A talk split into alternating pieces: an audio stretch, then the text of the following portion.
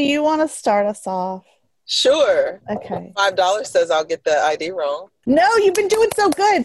Don't jinx it. Don't look. May the blessings and luck of decorative gourd season rain down upon you, and you'll get it right. All right, here we go. Here we go. We're serious people. That's one thing I've come to learn about RVA Dirt. Yeah. We're good for a good. We're good for a laugh every once in a while. That's You true. gotta laugh about this stuff, man. Some of the, sometimes Oh this my stuff, if you gotta, you if you can't laugh. Oh my gosh, yeah, absolutely. With that in mind, welcome listeners to another COVID edition of RVA Dirt's Municipal Mania. A mania, mania, mania, mania, spooky mania. Yeah. It's my favorite time of the year. I'm just gotta keep slipping it in there.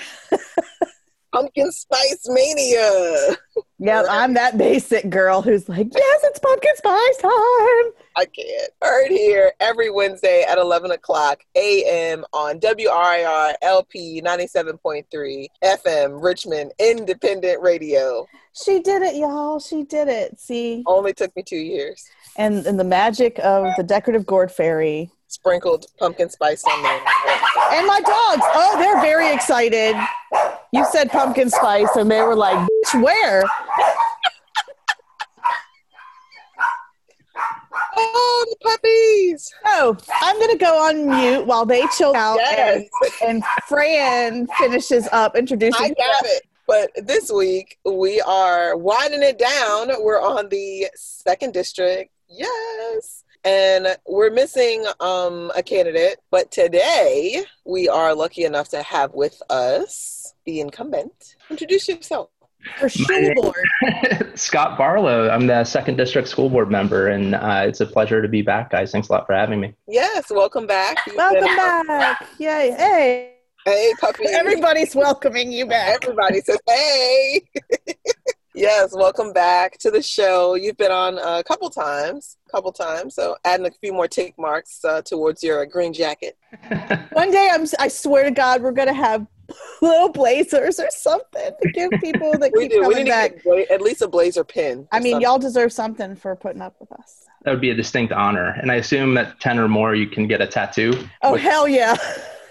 Okay. A tattoo. We'll get you a, a shovel, a spade. Okay. Yeah. Man, that's dedication. Could you tell us a, a little bit about uh, yourself? Just a little bit. You refresh folks, and and you know, kind of let's talk about maybe some greatest hits from this term. All right, sounds good to me. Yeah, so I'm, uh, as I mentioned, I'm Scott Barlow. I've, I've served on the Richmond School Board for the past four years. It's been a, a tremendous opportunity, a real honor to be able to represent the second district. And um, my for my day job, I'm, I'm counsel for a company called EAB, and uh, we're a higher um, education best practices and technology and marketing firm. And, uh, and then, of course, you know, the, a lot of the passion in my life is, has really been devoted to public education and how we improve public education, uh, in particular here in Richmond. So we've had uh, quite a past uh, term this this past four years. We've we've certainly run into our challenges, but but I'm really proud of a lot of that we've a lot of what we've accomplished. We've been able to uh, increase teacher pay every year of our term, as well as pay for our uh, custodial staff and um, other other folks who work in the school district. I think there's been a, a real focus on advocacy on both the state and local levels for funding for our school district, and you know it's it's clear that we RPS has had historic funding challenges, and we're continuing to advocate, especially uh, as we have hit some uh, unprecedented challenges here during the uh, I guess the COVID era, and then um, you know especially of late. But I think it's been a, a real focus of our board and the administration for the past four years. We've we've been very focused on um, equity in our school district, how we appropriately allocate resources throughout the school system, how we handle disciplinary matters in RPS, uh, what we can do to reduce arrests, what we can do to reduce um, long-term suspensions and expulsions, and ultimately what services we need to provide to our students um, in the school system to to help address a lot of their social and emotional needs. So, you know, that's the, the kind of work that I think uh, we, we need to be really focused on in the next four years. And I think a lot of that really is exacerbated by some of the challenges that we're facing. As we know that the pandemic does have a disproportionate impact on, on a, a lot of our, our students and their families. So uh, RPS is really proven to be uh, the most effective and important social safety net to our students in the Richmond area, and um, and it's important that uh, we continue to serve our families as best we can. Since you're the incumbent and you've served for the past four years, um, I guess give your constituents, I guess, a little bit a mixture, I guess, a mixture of what you're running again on this year for reelection, if it's a continuation of some things that you've either been doing or if it's something new and how you've continued to manifest those things, or if you decided that maybe those things didn't work and you changed it and you decided you wanted to do something else. What's propelling you to run again? I think one thing that I, I definitely stay true to and intend to stay true to moving forward for the next four years if elected is is really the values that I bring to the table. And I, I do consider myself to be a, a pretty um, progressive guy. And I think it's it's really important to um, focus on some of the systemic challenges that we face as a school system and also understand that that takes longer than four years to, to fix many of these issues. And it takes sustained, consistent leadership to, to fix a lot of these issues. So uh, when I was running four years ago, I, I wanted to see a focus on teacher retention. I wanted to see um, improvement with our school facilities. I wanted to see uh, greater emphasis on uh, advocating for the, the resources and the funding that we need. Of course, um, improving teacher pay. The teacher pay gap in Virginia is, is dramatic. And, uh, and that's something that I think we need to continue to focus on. And uh, over the past four years, you know, we've we've been able to address a lot of a lot of some of these challenges in part, but it's not one policy or one budget cycle that's going to to um, sort of fix all the challenges that we're facing. We have to be sustained in our efforts to improve our facilities. Constructing three new schools is is great and it's important, but uh, it's very clear that we still have failing facilities throughout the school division and we've we've invested a ton of money into fixing boilers and fixing roofs and fixing air conditioning units. But I, I, know that we still have challenges in many of our schools that we need to keep, continue to focus on. So of course reevaluating our uh, facilities plan, continuing to advocate for the resources that we need on, on both the city and state level is going to be important. And that goes for our operating budget as well. You know, I'm, I'm very proud of the fact that we've been able to hire many more counselors and nurses and um, more staff who can support our um, ESL learners or English as a second language learners. But you know, like like I said, we we have to continue our investments and continue um, to think strategically about how we improve in the long term. So so that's the kind of stuff that I'm I'm you know focusing on. But when I was really getting down to the point where I had to make a decision about whether I was going to continue in, in this form of public service,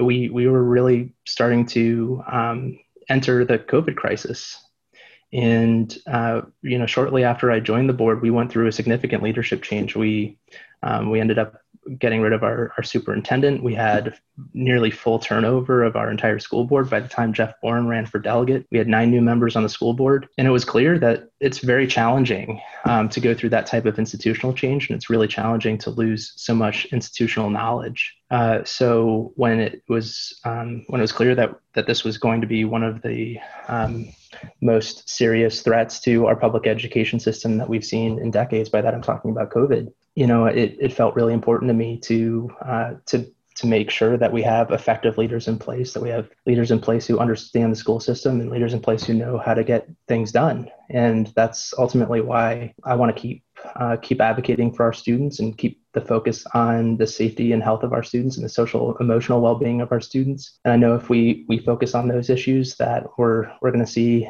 improvement in educational outcomes too because we've got incredible teachers in our school district. And um, i'm confident that uh, with sustained support and additional support um, like we've been trying to focus on for the past four years we're, we're going to be moving the needle significantly. Let's talk about curriculum a little bit and what you think maybe your role is. With COVID, uh, things have changed a lot curriculum wise. Everything has to be virtual. We don't know for how long. But also, you know, we've had social movements going on all spring, summer, and now into the fall. How do you think maybe uh, Richmond Public Schools curriculum is lacking in talking about social movements and Richmond's history. And what do you think your role is in maybe changing that? Yeah, well, I think it's as important as ever that we have curriculum in place that um, can help our, our young people uh, understand the context of what's going on in our communities right? So many of our young kids in particular they may they may hear that there are demonstrations going on and they may see that the statues are are painted different colors.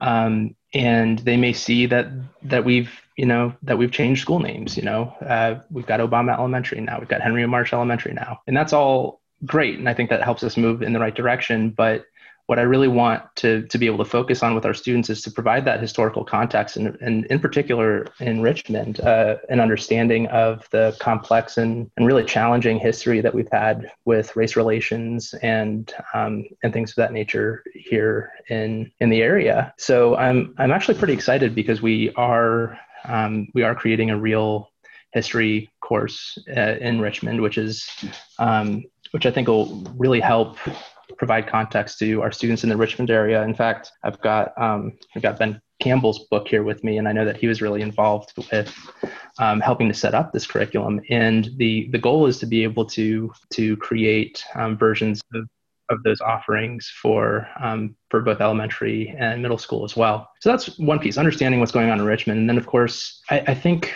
really focusing on which is challenging, um, but really focusing on how we teach our students or encourage our students to be critical thinkers, right? We have so many media sources competing for our attention. There's um, really questionable news out there um, on a day-to-day basis, and and our, you know the ability of our students and future generations to be able to discern in the information age what's reliable and what's not is going to be increasingly important. And uh, you know when when you look you know when you turn on certain you know news sources even if they claim to be fair and balanced and you see propaganda all day. We need students and we need people in our communities who can look at that and say wow this is really over the top. Wow we have to we have to be able to discern and understand what's really going on. So i think fostering that intellectual curiosity and the ability to discern between different types of information that our students receive is very important. Critical and, thinking.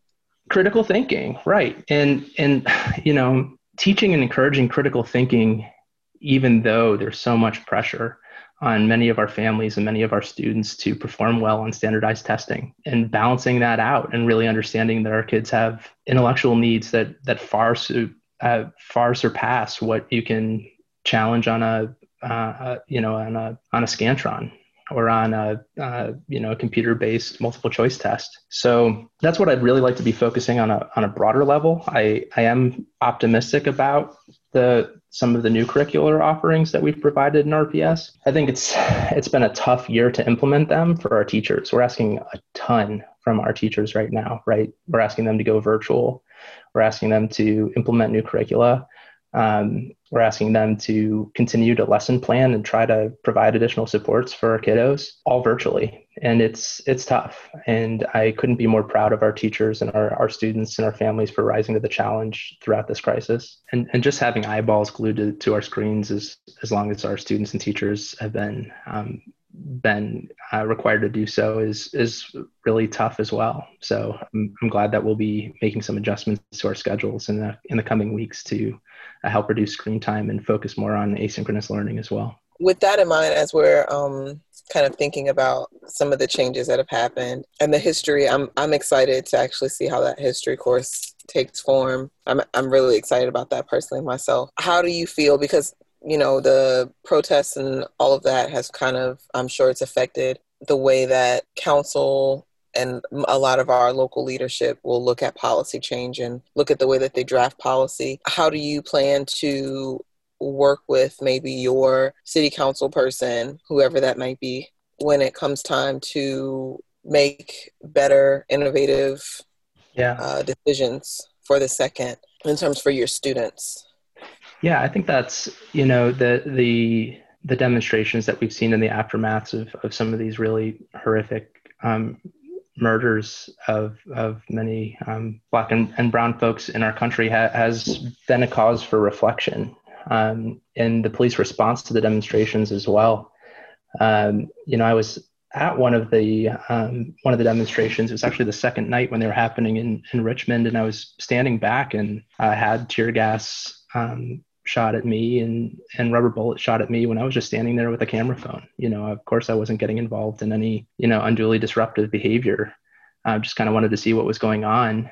And um, and then we've seen time after time uh, that kind of be, the treatment and, and behavior with activists throughout our community uh, ever since. So it, it really has been cause for reflection, and and also you know what um, the relationship of our students, many of whom live in communities that are overpoliced as it is, what they're experiencing in the classroom on a day-to-day basis. And uh, you know when we were actually in a school board meeting when i saw that we had one of the uh, another violent reaction to demonstrations at the um, now marcus david peter circle which is just a couple blocks from me. And i heard that going on. I saw twitter blowing up and facebook blowing up.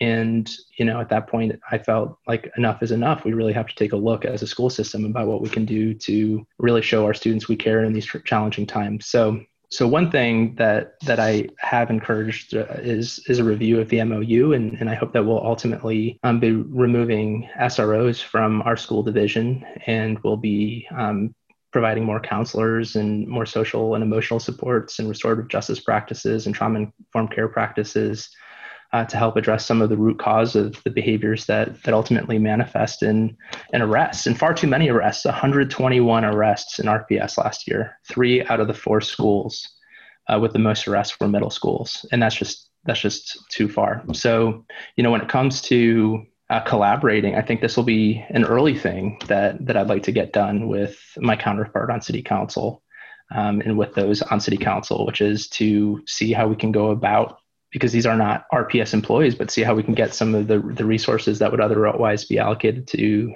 um, police and in our school systems to provide more social and emotional supports. But of course, it goes you know it goes beyond that. Uh, we we have to be able to collaborate on any number of issues from uh, facilities planning, whether that's what we do with um, vacant properties in our school division, uh, how we go about constructing new schools, um, being clear about what budget expectations are and what needs we have in RPS. And, uh, and that's something that I, I really hope um, and expect, I do expect that we'll have a member on council in the second district who will um, be receptive to the needs of our school division and, and I'll be able to work with this person either way. I know both Katherine and Tavares quite well at this point and have worked with both of them in, in different capacities. So I'm, I'm optimistic about the opportunity for collaboration moving forward in the second district. Excellent. Our time is up. and that's a shame because this is great. Um, but Sorry I talked so long. no, this is awesome. I think uh, people need to hear these things. These, uh, these are questions that matter. So thank you so much for taking your time to join us and um, good luck in your race. But first, can, before we go, can you let people know how to contact you? Sure. You can uh, always reach me via text or call on my cell phone at 804 616 3132. Uh, otherwise, you, you're welcome to go to um, my website, which is votebarlow.com. Uh, you can submit inquiries there, or you can reach me at uh, at scott at votebarlow.com if, if you'd like to get in touch about the campaign or anything like that. And then, of course, uh, information related to um, school board contact information is on online as well. I encourage you to email me or reach out anytime. Thanks so much. Good luck in your race, and I'm sure Thank we'll you. hear from you again soon. I'm hoping so. Thanks, guys. Bye.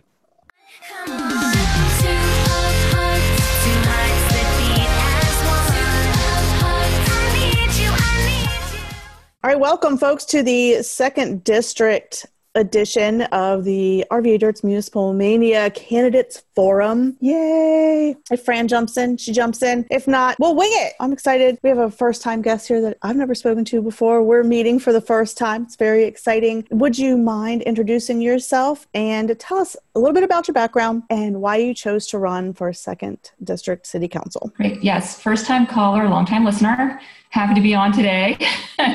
My name is Katherine Jordan, and I am running for City Council in the Second District. I was born at St. Mary's um, over four decades ago. Me too. Uh, oh, neat. All right. Nice. I know. My, my, kids are so sick of me talking about that every time we drive by St. Mary's. You know, Mom, we know you're born there. But it's landmark occasion. Yeah. so, yeah, I was born at St. Mary's. My dad taught history at VCU, and my mom taught history at the University of Richmond. And I grew up in Henrico, and I loved coming down to the city. We, you know, would go to the Diamond. We would go down to Shockoe Bottom, um, VMFA. Like I always thought I was a Richmonder. It wasn't until I moved back here as an adult with my own family and realized, oh, I lived in the county. So ecstatic to be here as a real Richmonder and um, bringing the experience that I've accrued in other cities. I've lived in other capital cities, other college towns, um, Austin and Dallas and Texas, as well as New York City and Hong Kong, and then smaller communities like Charlottesville and Durham. So I bring that experience with me um, as I seek to sit on city council. And then a little bit more about my background. I have an undergraduate and graduate degree from UVA. And the second time around, I studied urban and environmental planning. So professionally, I had been a project manager for urban design master plans. Um, that was when I was in New York City and in Durham. And, you know, we're just at a time right now where we've got some master plans that need to be implemented. Richmond 300, the James River Master Plan, we have the Green Master Plan. And I love cities. This is what I love to do. This is why I went back to graduate school. And um, I'm just very enthusiastic about the direction Richmond is headed. It's a tough time right now, but I really truly believe folks are ready for substantive, real change that's going to be, you know, long term and lasting. A little bit more about myself. So that's my educational and professional background here in the city, um, I started following city government because of the schools. So my daughters were at Fox at the time, and I'm sure you remember this vividly going down to city council and the massive outpouring of support for the city budget. And people lined up to speak, and it was like for hours. Um, you know, the one teacher brought in the tile that had fallen on her head. And you had people from all different backgrounds, whether they had kids or not, begging city council for more school funding. And that experience stayed with me and i kept i'm still advocating for school funding. So schools are a big reason why i'm running in addition to my interest in um, you know using my skills as a, a city planner. And then lastly to reference from my background i would say sustainability is a core um, you know passion of mine. I'm in my second term on the green city commission I was a joint Dwight Jones appointee and recently spearheaded the Net Zero 2050 resolution. I'm also a green champion for the Green New Deal. And I'm just very passionate about the fact that we're in a climate emergency. You know, this shouldn't be up for debate. We see it across our country and around the world. And, you know, it's, I think we're finally getting people to pay attention to the issue. New York Times wrote up and referenced our heat island maps. So that was exciting. So I probably should pause at this point and let you get a word in.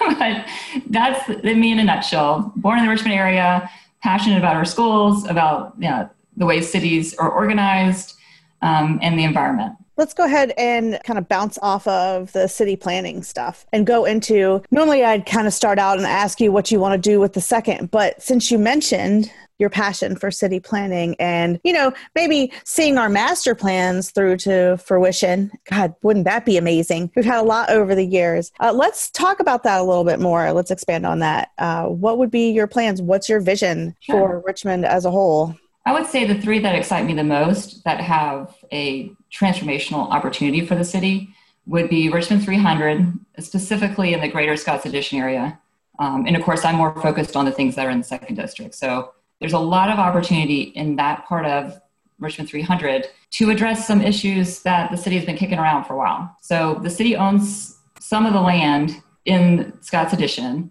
and they could they can control the fate of it. So we're talking about an opportunity to create affordable housing, mixed income housing, to lay out a new park, the Crescent Park. If, if anyone's been on the Richmond 300 website, you've probably seen that new park that they're suggesting to connect sort of like the science museum up on into and through Scott's Addition. So I'm excited about that part of Richmond 300. Um, it also covers a lot of very important topics as far as you know equity and connectivity, transportation issues, and then pivoting off of that for a moment. If you look at the James River Master Plan, here's another great opportunity to do to invest in an area of our city that has really not gotten the attention it deserved it's a huge revenue generator for us. I think it's something like $38 million in tourist funds that we get each year. We need money. Anyone who comes on your show to talk about whatever initiative or thing that they want to fix for the city probably is going to take more revenue. So here's a master plan that had a lot of community buy in that could bring more revenue if we could invest in it. So sometimes you have to spend money to make money. Uh, I'm very excited about that master plan uh, in particular because not only does it have the opportunity to create revenue dollars for us, but also it's it's an asset that is underutilized in our city. People want access to green space. They love going down to the James. Particularly right now, I feel like we're really on a cliff of a mental health crisis nationally. So the more you can get people outside, connecting with nature, you know, off of their screens and decompressing, the better. So very excited about the, the James River Master Plan. And um, the third plan, I would, well, actually, there are two more, sorry. Um, you're right, there's so many plans in Richmond. so many plans. Plan. so um, the other two, the, uh, the green plan, RVA Green 2050, you know, sustainability, you know, is again something that gets me out of bed in the morning. I'm a LEED accredited professional, so I've worked on, you know, making sure buildings were as green as they could be. Um, so that is a plan that has you know concrete steps that um, you know from what a resident could do to make their own environmental footprint smaller to what the city can do you know talking about things like let's electrify our fleet um, when a lease comes up on a bus pivot away from natural gas switch to electric because natural gas is not a renewable energy um, and then the last one and this really will be the last plan i talk about i promise is the new plan for the commemorative um, park and museum down at Shockoe Bottom. I think that's much in the way that the James River is completely underutilized. Um, you know, we've got a story to tell in Richmond that too often is really, um, you know, sidelined. And it's a, a painful story, but it's also an American story. And I think people are, are ready for it. You see it when they come down to the statue. Um, they want to talk about what is happening. They want to talk about where, you know, their roots have come from. And I think that's also another opportunity to increase revenue for the city because I do think it would be a tourist draw. And I just think it's important that we get right by our own history and you know stop paving over um, the black parts of our city's story. Your district is a melting pot, really. You've got VCU, uh, you've got homeowners, you've got renters, you've got businesses. There's a lot going on there zoning wise. How do you see yourself governing for all of those people? Because, I mean, some would say that the current occupant of the seat governs for some. People want to elect someone who governs for all, right? Uh, how do you see yourself doing that? Well, I would fall back on two sets of experiences that I have. One would be my planning background. If you've talked to anyone who's ever gone through the UVA planning department, they really drill into you that your client is the expert. And if you're a city planner, your client is the person living in that community. So I would take it seriously getting out across the district you know, as I've been doing now, knocking on doors and being in community meetings, to hear like, okay, well, what is your need? What is your concern? How can I assist you as your representative?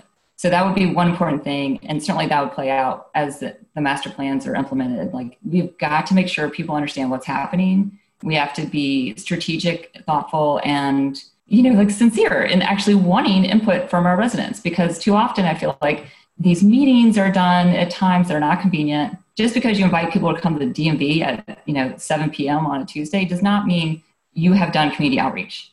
So we've got to go to where people are, wherever wherever that may be. If that's a Zoom meeting, if that's going to the church, if it's going to a PTA meeting, I will be there. I will knock on doors. I've I've done that many times, and I enjoy it, even though I'm an introvert. So that would be one part that would draw on to make sure that I'm representing everyone in the district, whether you're in Sherwood Park or down here near VCU. Um, the other experience I would draw on is having been on the FDA board, the Fan District Association board. My first involvement with FDA was chair of the Parks and Trees Committee, and I really enjoyed that. I mean, you heard from everyone. People are passionate about trees.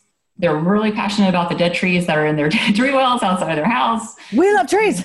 yeah, we have like what did Jeremy Hoffman say? Like 40,000 empty tree wells?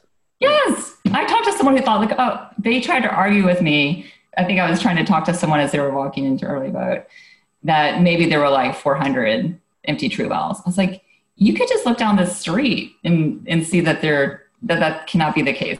So yes, that was a good experience. And then so I served as the president of the Parks and Trees. I also served as president of FDA and then I served as grants co-chair. So in each of those different roles, you know, you you got a real um, you know crash course in what neighbors care about and how they how passionate they are about the city. I've, I've got some experience hearing from people the good, the bad, and the ugly, and knowing how to balance what's coming in, and knowing how to objectively weigh: is this the loudest voice? Is this the real issue? Is this somebody's just personal axe that they're grinding? Because you have to take into consideration your whole district. Uh, it's not just who's calling you the most often and who goes on next door and, and all of a sudden creates a uh, petition. That's to me not not getting to the heart of an issue and not good governance. All right. It looks like Fran has entered the building.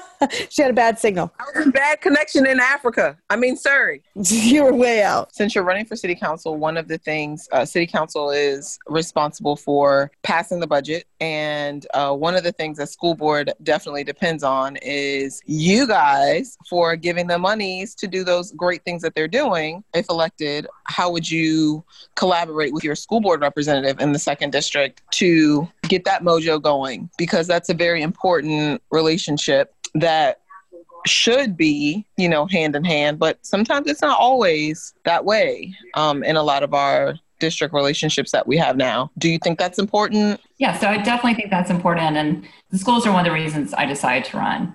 So I would look to be, you know, an active collaborator, not just with our school board representative, but also with our, you know, our teacher groups and our principals. I'm passionate about our schools. I, why can't we be a city that people move to because of the schools? Not to spite. Like, let's make that a goal. Why not? If we don't make goals, we're never going to get to them. And we're rich in history. We've got Code RVA. We've got all these amazing assets. We've got so much volunteer, you know, power here in the city. Um, I, I, really, I really see that that could be attainable. Now we would have to, you know, got a stretch to go to get there, but that's the goal I would like to see. And I would be an active partner on that path with the school board rep um, with our principals, with our teachers, and with our parents. People are invested. They want RPS to succeed. And the su- superintendent, you know, I think Kamras, I mean, boy, he's trying to, I've never seen someone try so hard in a job. And I was active in the Dreams for RPS visioning sessions. You know, I went down to those meetings and participated.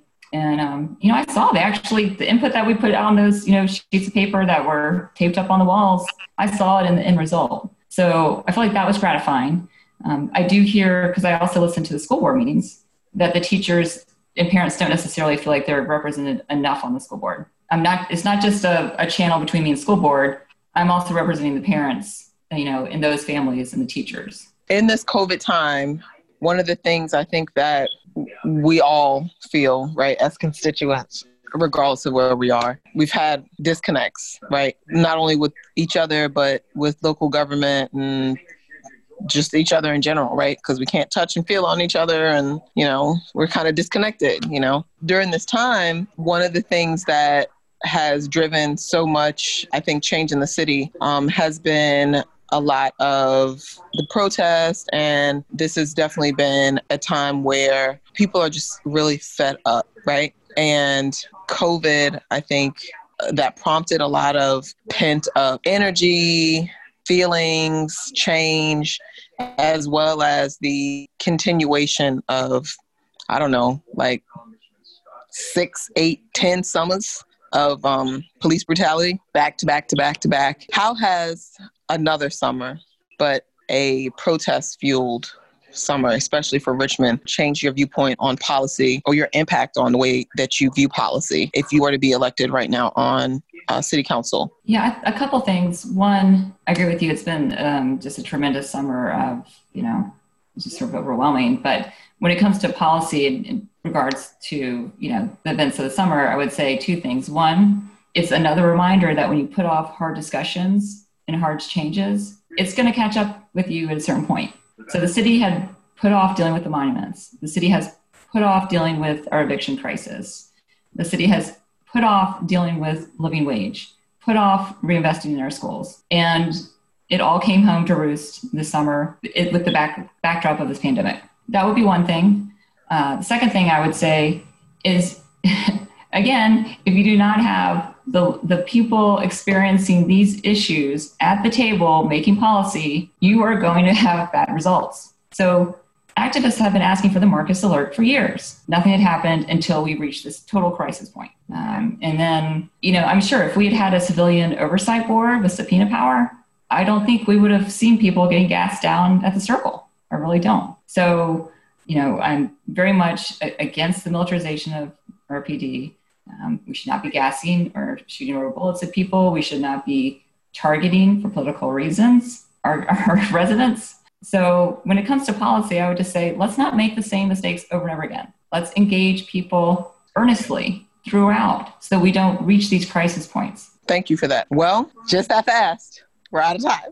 Okay. Honestly, I could have just I I talked to you for a while longer, but you know, it's equal time. No, I get it. And it's so much fun. My kids do not want to talk about this stuff, so thank you. we love talking about this dorky. oh no, I follow you guys when you're. I mean, if I'm not watching, even when I am watching City Council, I'm like, oh, I wonder what RV Dirt's taken on this. I know, right? bring up, have they brought up smoke alarms yet? Because Reva just said it.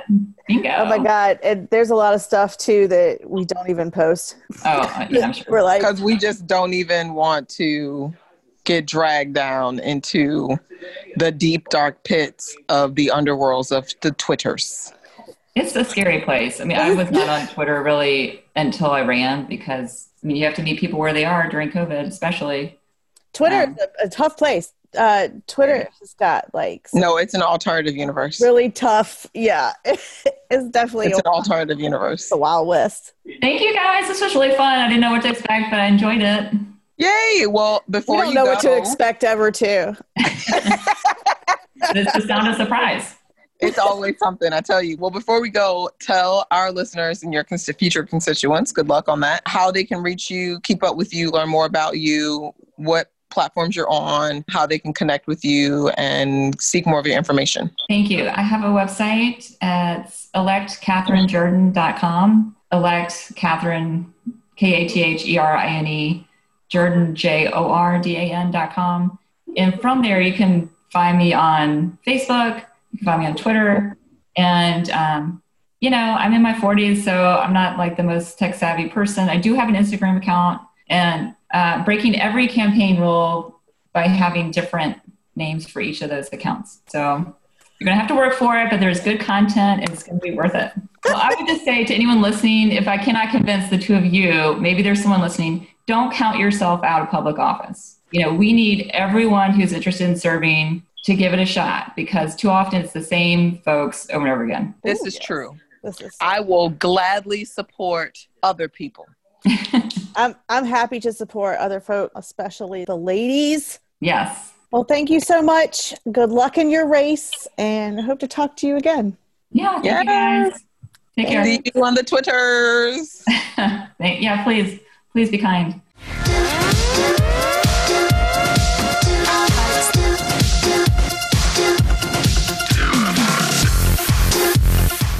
we have with us the wonderful, introduce yourself. I am Tavarris Spinks, candidate for 2nd District, Richmond City Council. All right. And I think this is your first time on the show.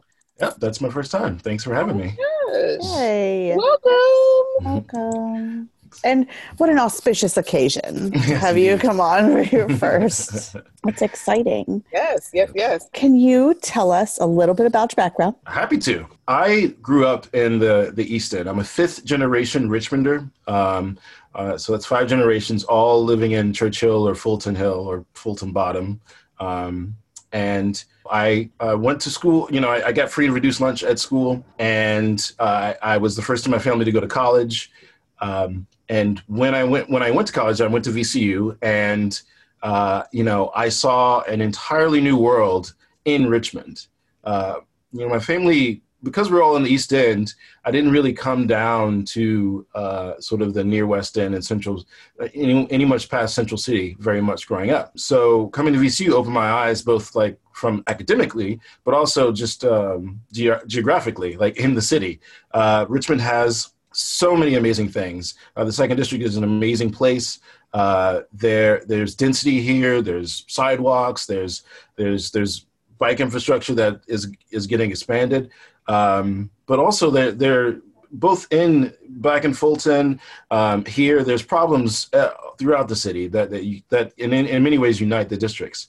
Uh, for example, potholes is that's a problem everywhere.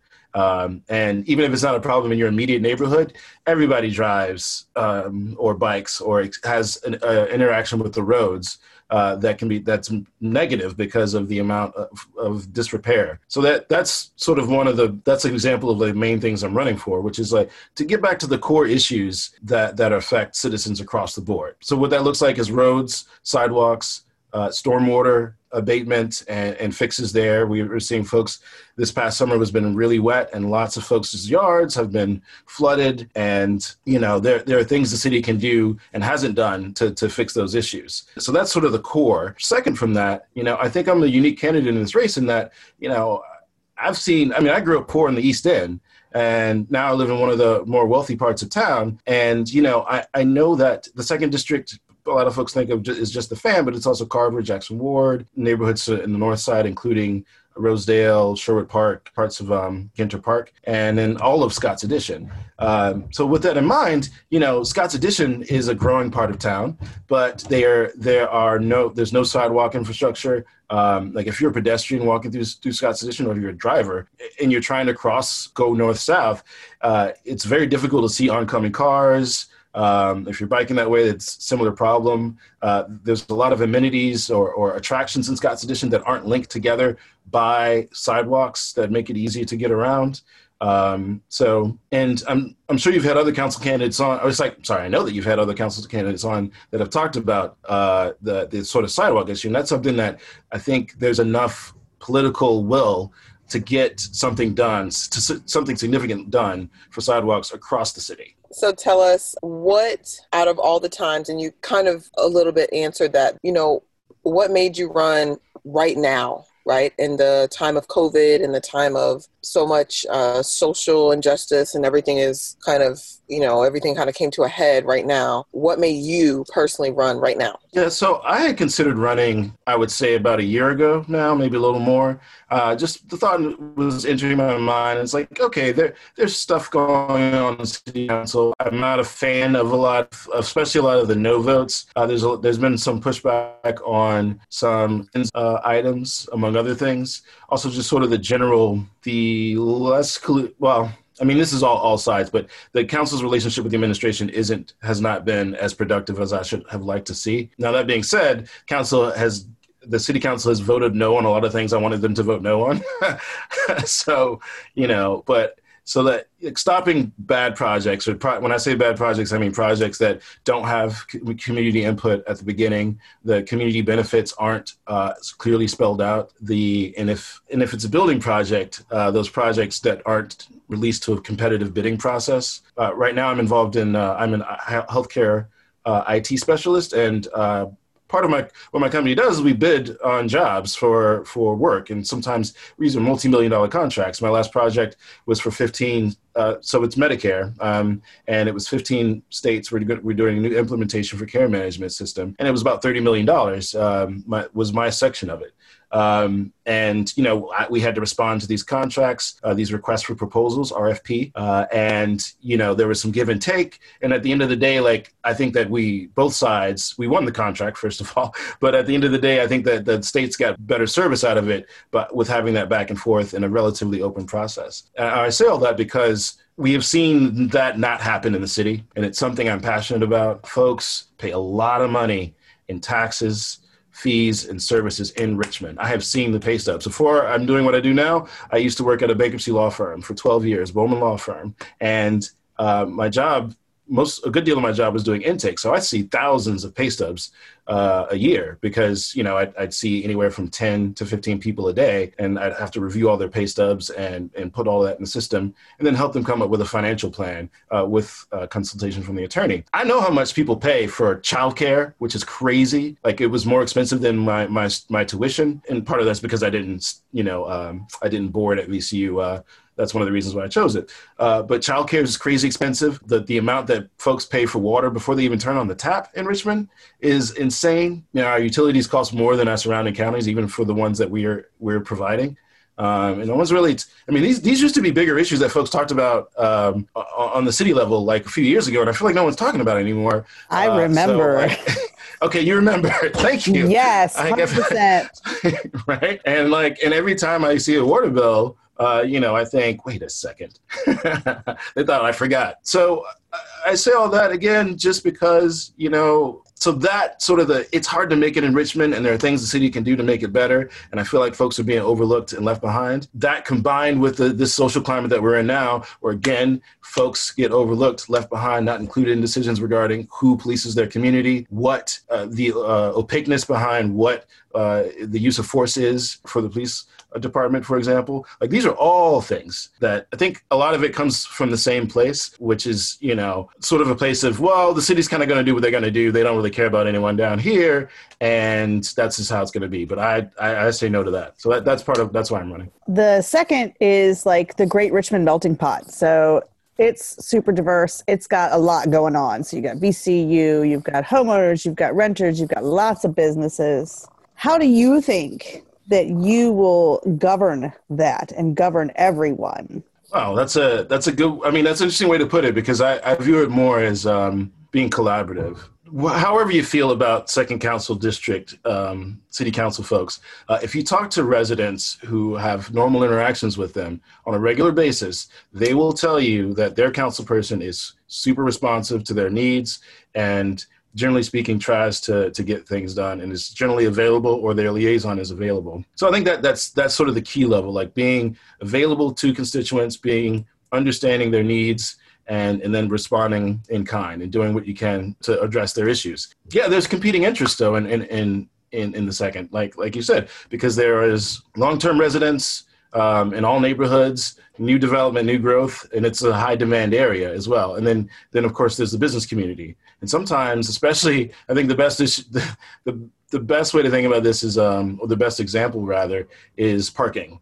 Parking is a standard sort of friction area between residents and nearby businesses because residents want park permanent parking. The business community wants wants more parking for folks to actually come and, and use their businesses. You know, I, I try to take those issues, for example, and get everybody to come together to like it, okay, if everybody has an issue with parking, and something that I'm passionate about, and a lot of other second district folks are passionate about, is transit, walkability, and bikeability. Then why don't we can all agree then probably that we should expand uh, access to transit uh, in the second district and connect connect to the rest of the city and also expand protected bike infrastructure so more people feel feel safe to, to bike to a business. And same thing with uh, sidewalks so, so, more people feel that it, it is you know that they that they won't trip and fall uh, unnecessarily in, in a walk to a business. Actually as I say that, I remember there was a time at VCU when, like, you, let's say you're walking down Grove Avenue, and you're walking, you're walking, and you hit you hit a brick, a loose brick,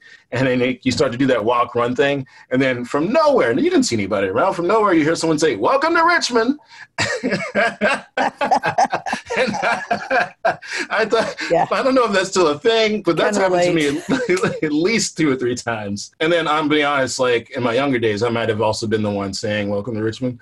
I'm I'm running to make sure that that that those sort of issues are fixed. And I don't want I don't want it to sound like that I'm just focused on on on sidewalks or bike lanes, et cetera. But but I think these are good examples of areas of um, intersectionality where your issue meets my issue. We can have some agreement and some movement. In a time of so much social change, really, because of some of the things that really are just a continuation. I feel like a seven summers and mm-hmm. nine winters of so much stuff, right, in the black and brown communities, but just in general in life with the social uprisings that have been happening, especially this summer with the protests and things. How do you feel this summer's course of events have affected or will affect how you see policy and how you plan to write policy on council if elected? Because I'm sure if these things didn't spark a change for mm-hmm. a lot of people to run yep. this time, you know, they definitely probably affected the way that people will now look at how they draft papers and resolutions right. if elected on council. So I would say um, that this, well, rather, I'm saying that this, uh, what we've seen in Richmond for me and how how I will uh, use that uh, and, and think about protests, et cetera, um, when making decisions on council, I'm going to be bolder. For years, my my pen tweet uh, was a picture. Uh, I think it was from Barbados of a slave unchained, a, large statue, and I said, "Dear Monument Avenue." Now, this time, Lee, uh, Robert E. Lee still up. I have great hopes that that statue will be gone within the next several months, uh, at least. You know, now the conversation is, well, what do we do with these spaces? You know, and um, when it comes to things like uh, um, uh, uh, something in the space of civilian board. As I understand it, most council candidates uh, support such a measure. Uh, what we uh, what we've seen from the city, I think, is a little at, at, this point is not well defined enough. So you know, I'll be looking towards that. But all that again, all that to say. I think what we've seen is shows me what is possible. So my background is in um, you know, political activism, organizing volunteer vote, um, uh, folks out to vote, knocking doors for candidates, knocked thousands of doors for dozens of Democratic candidates.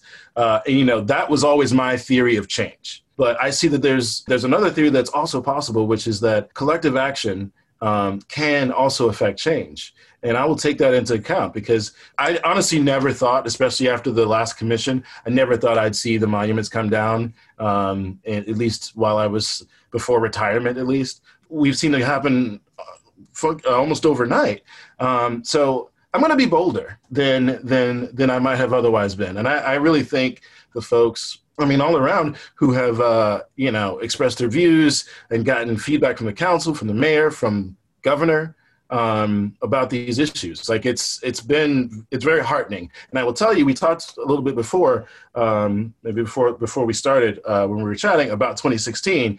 You know, I did for me personally, a lot of 2016 felt like going through the motions, and so much had happened by then that you know I feel like folk we weren't being heard. When I say we, I mean Black folks. When we were telling you, you know, of our experiences, like there's an old Dave Chappelle sketch I think I've talked about before. Maybe well, not on here, but uh, there's an old Dave Chappelle sketch where uh, someone gets stopped. Like his he's driving with his white friend, and he gets stopped, and, he, and the white friend says to the officer, "I'm sorry, sir, I couldn't do that." And then Dave's like, "What? Does this work?" He's like, "Oh yeah, it works all the time." And like, it's like, haha, funny. That's great. Um, you know, I now I say all this because I thought because of like that joke, like things like the Chappelle Show and other media yep. that uh, that has been consumed by everybody, white, black, etc. I thought everybody was on the same page. Like we knew what the truth was. We knew that this happens, and it wasn't until like Trayvon Martin, until you know Tamir Rice, that that I realized that no, we're not on the same page. No, you know, like I and it, it right, exactly, and I um, it really affected me uh, deeply. Um, you know and I will say that I, I don't. I'm not going to say I lost hope, but I lost a good deal of it. And this summer gave me a lot more back. Like I'm significantly hopeful. And, and for me, hope is the reason why I keep keep doing this. Like win or lose, I, I still plan on you know trying to affect change uh, as much as possible in this community. Well, I have one more uh, quick question before we wrap. You have a lot of economic opportunity areas in your district, mm-hmm. and especially um, in the Diamond area, and that has kind of stalled out. Do you personally have any ideas or plans for that area to kind of jumpstart it, the talks back up again? Because I didn't ask that of anybody else, but I got asked that today, and mm-hmm. so I figured, well, I'm talking to you, might as well ask. So regarding regarding the Diamond area, for me, the long story short is I, I support uh, the goals set out in the Richmond 300 plan and a lot of the um, so yeah I support the goal the overall goals and a lot of the details um, there's just a couple things that that give me pause. F- first of all, and I haven't. Some residents have brought this up, and I'm I'm I can't, I'm still trying to get a better sense of how much of an issue it is. But basically, the the move to call uh, the area east of Broad Street sorry, east of Boulevard and north uh, Arthur Ashe Boulevard and north of Broad Street to call that uh, Greater Scott's Addition. I get real nervous when we talk about renaming neighborhoods because uh, some folks wanted to rename uh, sort of uh, areas of Jackson Ward City Center, you know, and like that is literally erasure. So like right now, right now, like a, a good deal of that chunk of land is is sort of industrial um, state-owned the diamond or the, or the diamond, but there are neighborhoods uh, adjacent to there as well. Um, I haven't heard. I've heard some hesitation about that. Um, it- but basically, as long as it doesn't that designation doesn't go too far north, it's probably okay. So that that's sort of my first like issue with like the Richmond 300. The other thing is that the, the new plan also calls for a diamond or a, a um, a stadium of some kind, and for that, I again talking about process.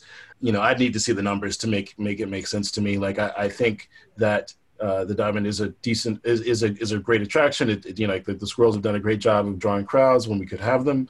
Um, but uh, for me, it's going to come with the numbers. Like, what what's your math? Is this going to be open process to build this new stadium? Like, what what's the city going to be on the hook for? That stuff. So, broad goals I support. When it comes to the details, I might I might have some issues.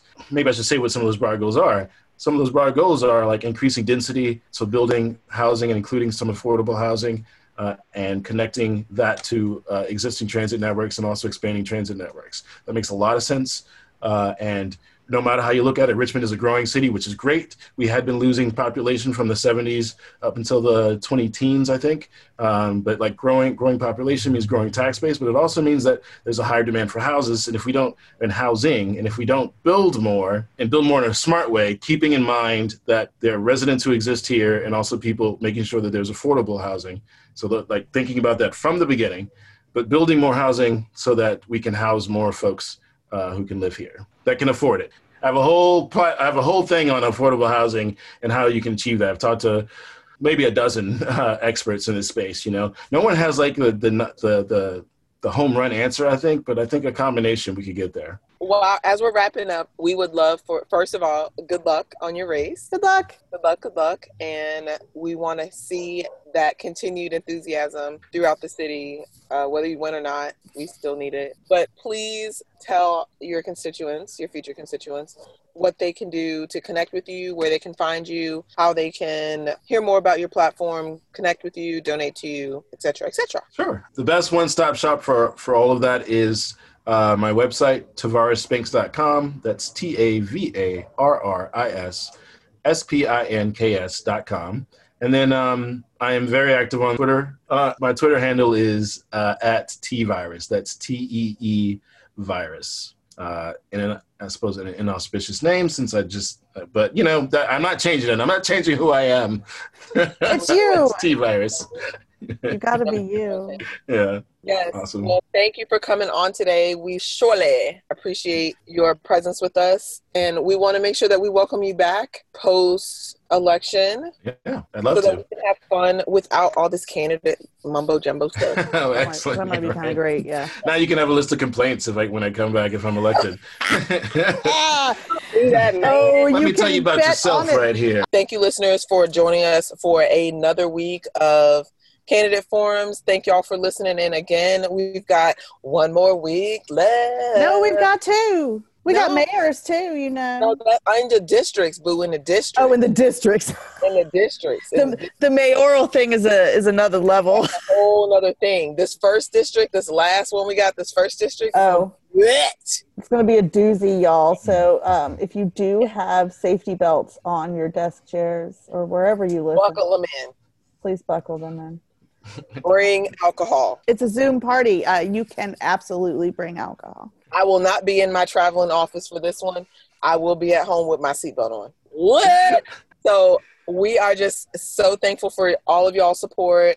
Thank y'all for joining us. Thank all of the candidates for participating. It's been a journey. We're happy that you guys are still listening with us. And whew, you know, Trump got COVID, but he got to take a joyride around in the car with COVID.